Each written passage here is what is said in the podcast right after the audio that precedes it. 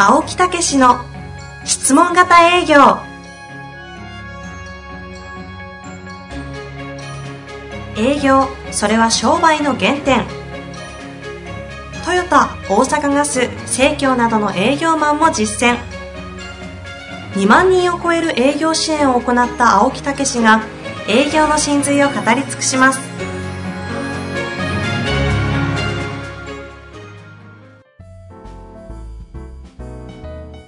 こんにちは、遠藤和樹です。青木武の質問型営業。青木先生、本日もよろしくお願いいたします。はい、よろしくお願いいたします。さあ、今日もはい3回目のそうゲスト。ですね。久しぶりですね、3回目っていう。まあその場でね、まさか青木先生がね、オファーをされるっていうね奇跡が起きましたからね。いやいやそんな自由認められるのかと。この機会を逃し、逃したくない。聞いとこう、みたいなチャンスだったんですね。というわけで、第3回目になりますが、はいメディアトレーナー、ボーカルディレクターとしてご活躍されております、中西健太郎先生にお越しいただいております。中西先生、よろしくお願いします。はい、よろしくお願いします。よろしくお願いいたしますいいんですか？います。いや、ありがとうございます。な人気番組に3回もいやー光栄です。ありがとうございます。いや、あのね、大変なことにまた気がつきましたね。はい、はい。え、すごい笑顔で。あのね、やっぱり営業っていうのはね、はい。あの、特に質問型営業はね、はいエンターテインメントは相手なんですよ。ねお客様なんおっしゃですよってましたね。はい。その質問にこうして主役にしてあげてその人の感情をもちろん気持ちよくって言ったら語弊ありますけど引き出してあげて本音のところをいかに引き出すかなんですよ、なプレゼントはね、そう似ているようで非なるものなんですね。プレゼンテーションってどっちかっていうと、自分がエンターテインメントしてお客さんの感情を動かしていくけれどだも、からエンターテインメントはこっちなんですよねそうなんですよね。でも営業っていうのは、お客さんがエンターテイナーになることによって気持ちよくなってもらって語ってもらうっていうね。真逆なんですすごいよ深い話ですね、これね。すごいですね、このお話は。ねえねえ実は2回目と3回目の間の雑談で生まれたんですけどね。まだそういうの遠藤さんすぐ終わらす。だからその主役っていう言葉を使ってたんですよお客様が主役やったはい、うんはい。プレゼンはこっちが主役かなっていうような感じですけどエンターテインメントという言葉を使うとものすごいハマりますよそうですね。ねで、営業はお客さんがエンターテイナーなんですね。そうそうそうそうね、で、だからエンターテイナーに仕立て上げていくっていうね。そうそうそう。だから質問で影の仕掛け人ですねいや、もう、んある意味ではちょっと語弊あるかもしれませんけど、簡単なんですよ。へーそれもマンツーマンでしょ。ええマンツーマンになると、もう要は聞いて聞いて、うんうん、やっていきゃ、もうそうなっていくみたいなもんなんですよね。いや、僕にとってすごく営業は難しそうに見えますけどね。いやーだからそのね、プレゼンっていうのは、ね、やっぱりはい。そういう芸能関係の方とか、ね、やってられたら、やっぱり常に発信して、いかにそのファンになってもらうか、そうですね。ね。なんか、なんかその、ね、日本の方ってどうしてもプレゼンテーションとかがあまり得意じゃないってね、ええいうのはありますけど、ええそれって、実は僕らにしてみたら、ええ。その、なんていうんですかね、エンターテインメントで働いてるわけですよね。よだから、そのスキルを、そのビジネス界の方にね、あの、お伝えしたらすごく助かるんじゃないかなと思って、僕こちらの仕事始めたっていうのがすごくあるんですよね。だから全然その経営者においても、はいそれから講演者においても、全部がエンターテインメント。前でスピーチするって言ったらもうエンターテインメントですからね。そうですね。はい。なるほどね。まあ、今日のテーマはですねえ、前回からで言いますと、あの、うん個性ということについてねそうそうそうそう話そうということだったんですが、ええ今のお話を受けて一個だけですね、ええちょっと青木先生にお聞きしたいんですけどはい、実際にこう質問型営業をして相手をこうエンターテインメントさせて感情を動かすと。えで、逆に今度は講演家としてもええ、今度台湾でね、300名集めるようなね講演家でもいらっしゃるわけじゃないですか。ええ。で、今度は発信する側でのエンターテインメントやってる、こう、両方わかる方からして、えどうなんですか？リスナーの方って皆さん質問を通して相手を営業やってるわけじゃなえいですか。はいはいはい。でここのし、なんですかね、講演と、この質問型営業っていう両立っていうのは、なんかど、どこをシフトすればできるかとか、のー基本は一緒なんだとか。必ずこの質問型で営業ができるようになると、今度はグループの前で話してくれとかいうことが出てくるんですよ。はい。はいはいはいはい。で、その4、5人っていうことになると、質問しながら進めていけるんですよ。はい。うんはい。これが何十人、何百人になると不可能なんですよ。うんうん、そこの切り替えをどうするかなんですよ。うん。うんええというところで私なんかは非常にね、あのーまあちょっと切り替えがね、えー難しかったっていうかね。中西先生のメソッドを通してこう、切り替えられたとか、なんかあるんですか？切り替えたタイミングとか、こう切り替えられたとかいうのが。あのーやっぱり、あのーうまく持ってきますね。いやいやいや、どうなんですかね。今日のテーマは個性や。やっぱそこに行きそうですか？うまく仕込んだ。あ、まあ、あの、ストーリーバラすのやめてくださいね。そうなんですよ。だからそこのエンターテインメントという、はいじゃあ今度はどうエンターテインメントを引きつけるかということで、はい個性とかね、その人の提案したいこと、伝えたいこととか、はいいろいろあると思うんですけどね。うんはいその辺のことを今日はね、ぜひ聞きたいなと思いますよね。はいはいええで、まあ、あの、いろいろお話ししてて、青木さんはもうね、あの、中西先生が楽しいと。はい、はい。だから、ね。うんあはの、だからそういう意味では、さんまさんとか、い。はい。そんなんに似てるよとか、そういう雰囲気でいいんじゃないの？とかね、言われて、ああ、そうなんかって言ってね、はいはいまあ、やっぱりそうなんかとかね、芸風でいくとね、うんうん。芸風。まあまあ、芸風イメージはわかります。まあ、笑いながらこうね、もはいうやってる間に巻き込んでいくみたいなね。はい。はい。そういうのってこう、なんか、見抜くとか、そういうことってあるんですか？そうですね。ね。もう本当今、青木さんがね、あの芸風っておっしゃったのが、ええ。もうそのまんまだと思うんですけど、その皆さんなんかこう芸風みたいのをね、ええ。持たれたらすごく楽だなって僕は思ってて、ええ。で、それを、まあ、どう引き出していくかなんですけど、ええ。僕はまずその、自分自身じゃなくって人を引き出すっていう時にええ。必ずやるのは、えまあ、あの、1回目か2回目でもお話しさせていただいたんですけど、観察するっていうことなんですね。え相手をね。はい、はい。で、相手観察するときに、僕はその個性という意味では何を観察するかというと、まず違う場所を探します。人と違う場所ですね。ほう個性って、まず、え人と違うっていうのが絶対的に大切なことなので、こうですからね。はいええはいえで、割とその、世の中では、ネガティブな違いとポジティブな違いっていうのがあるように思われていますえね。例えば、うんと、遅いとかっていうと、うん。それはネガティブな違いだから、うん。ね、ちゃんと人と同じように早くできるようになった方がいいって直されちゃったりとかってあるんですけど、僕はその違うということ自体が、まず、なんて言うんでしょうね。あの、美味しいものだって捉えてるんですよ。あ、この人、こんな違うところが人とあるんだ。あ、それすごく個性になるかもしれないなっていうふうに見ます。だから、ネガティブでもポジティブでもいいので、まず、その人に人と違うところがどこにあるかな？っていう観察を始めるんですよ。うんうんうんでも、その、一見遅いって例えばあって、ネガティブ要素に見えるかもしれないですけども、その、あゆっくりとかゆったりという時間を持っているっていう長所に変わる可能性があるんですよね。まあうん。うん。だから、それを、あのー例えばじゃあみんなが、えー100点満点に近いね、うん。えー平均点を出せるようにって言って修正してってしまうと、うん。結局個性のない子ができてしまうので、だから、まずは違うというところを、もうあのーポジティブ、ネガティブ関わらずピックアップしちゃうんですよ。なるほど。うんうん。で次に、えっ、と、僕は個でやることは、えーその、じゃあ、人と違うことが15個出てきたとしますよね。はい。じゃあこの15個の中で強いエネルギー持ってそうなのどこかなって探すんです。これは例えばそういうエンターテインメント、そういう、はい。えー歌手とか、はい。そういう、そういう人たちをやる場合でも一緒ですか？そうですね。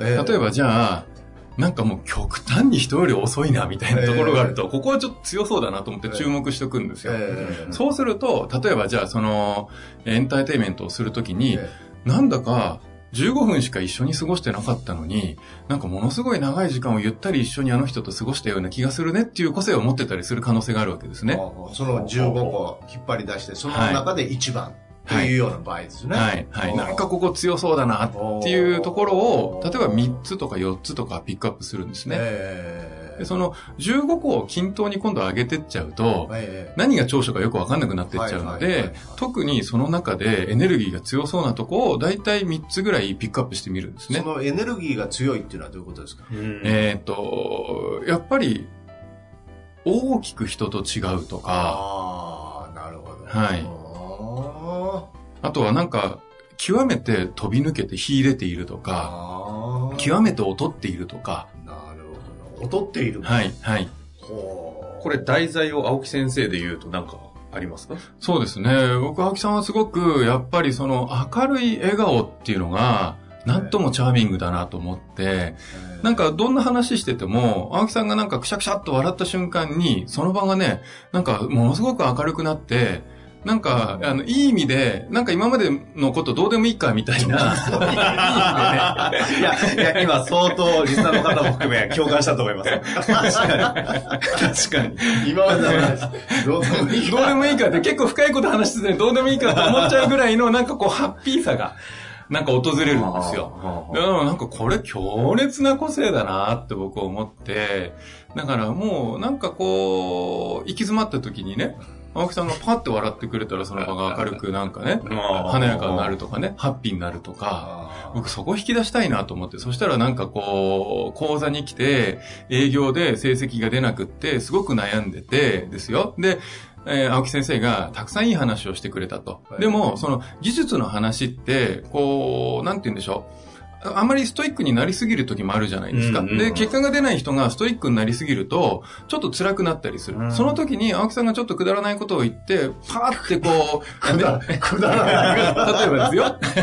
それは合うてます。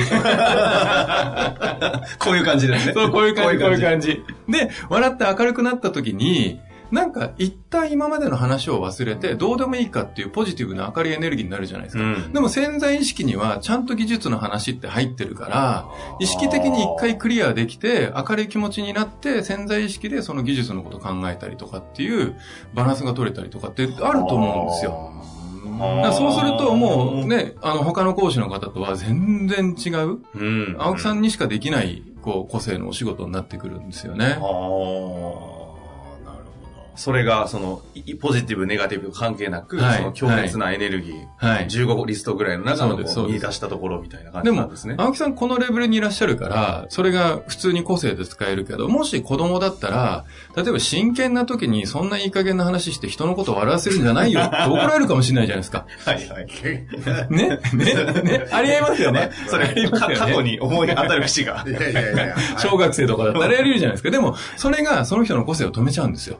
もちろん教育としてそういうのも大事ですけど、ええ。でも、もう一概にそうやって全部やっちゃうと、その人の個性が止まっちゃうんですよね。強烈な長所だったりするんですよね。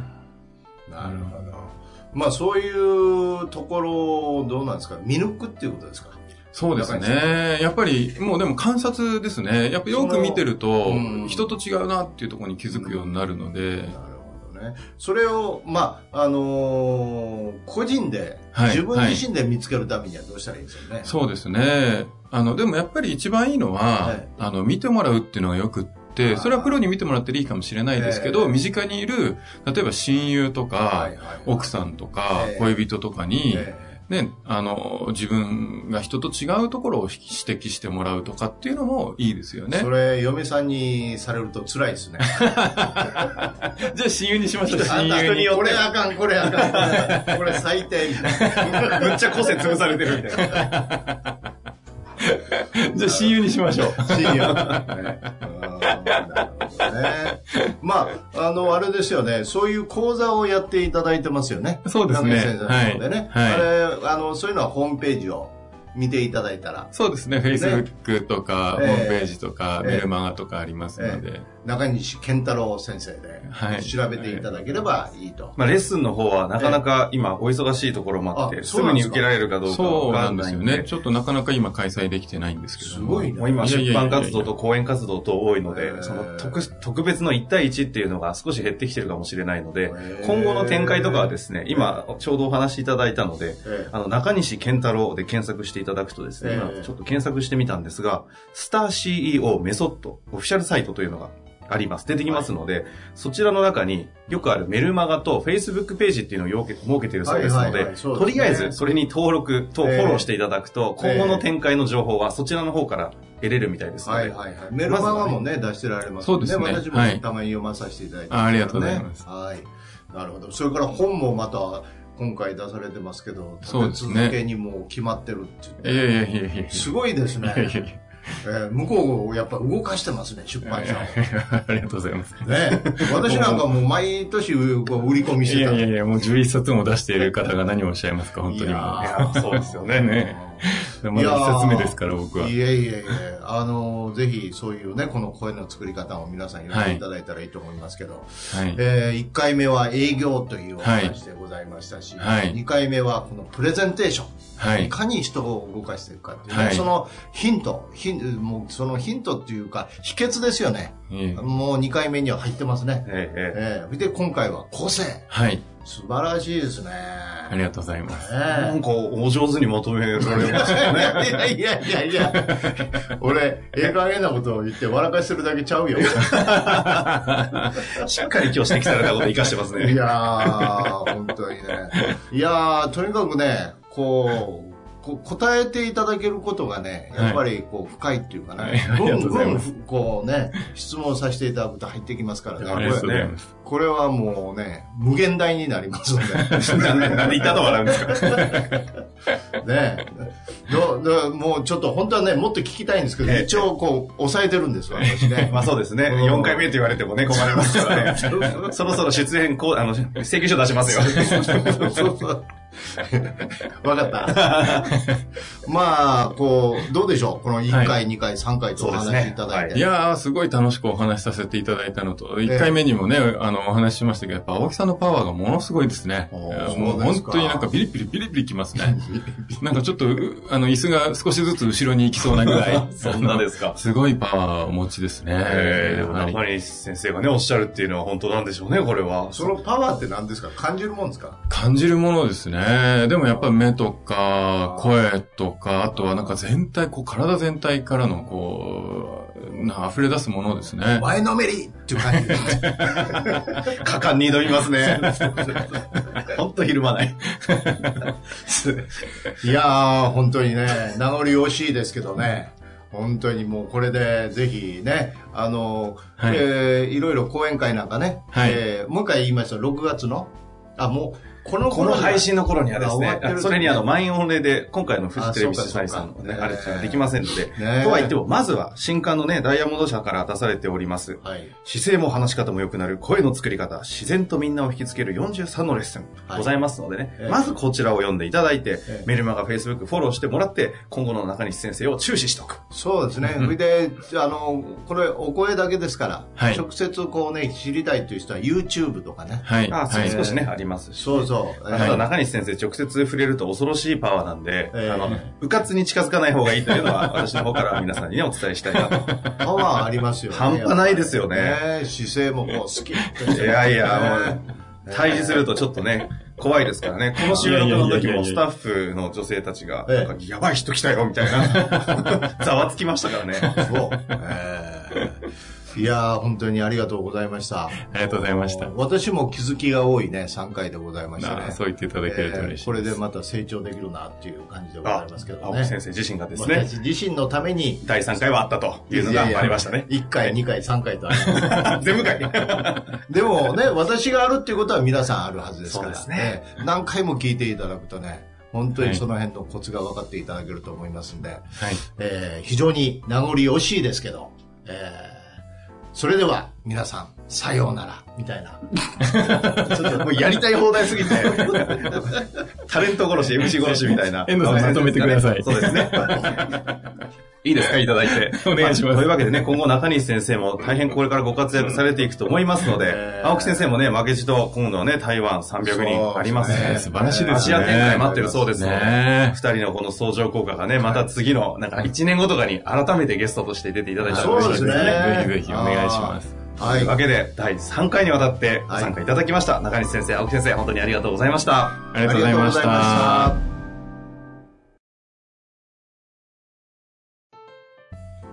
日の番組はいかがでしたか？番組では青木武氏への質問を受け付けております。ウェブ検索で「質問型営業」と入力し検索結果に出てくるオフィシャルウェブサイトにアクセス。その中のポッドキャストのバナーから質問フォームにご入力ください。たくさんのご応募お待ちしております。